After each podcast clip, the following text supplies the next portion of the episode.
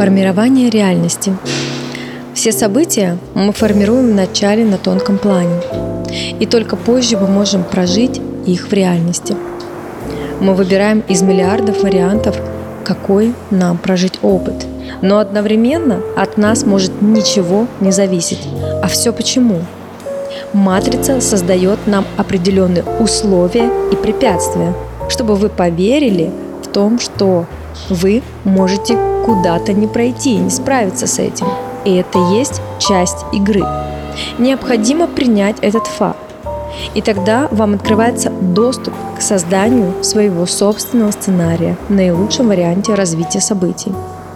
Наше эмоциональное состояние, оно является как навигатором и может подсказать, по каким линиям жизни вы можете двигаться. И необходимо научиться управлять своим состоянием. Как проверить ваши истинные намерения? Или это намерения, навязанные других людей или матрицей? Посмотрите на все ваши результаты в жизни. Это и есть ваши намерения в прошлом. И не нужно анализировать, правильно вы сделали или неправильно, потому что вы пошли по этому пути, и этот опыт для вас был наиболее ценным в данный момент времени.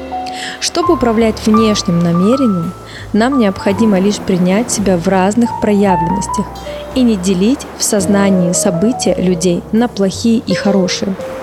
Когда мы делим себя и других, мы не принимаем свою целостность и силу. Необходимо выйти за пределы привычного восприятия себя и мира и научиться выбирать лучший вариант развития событий.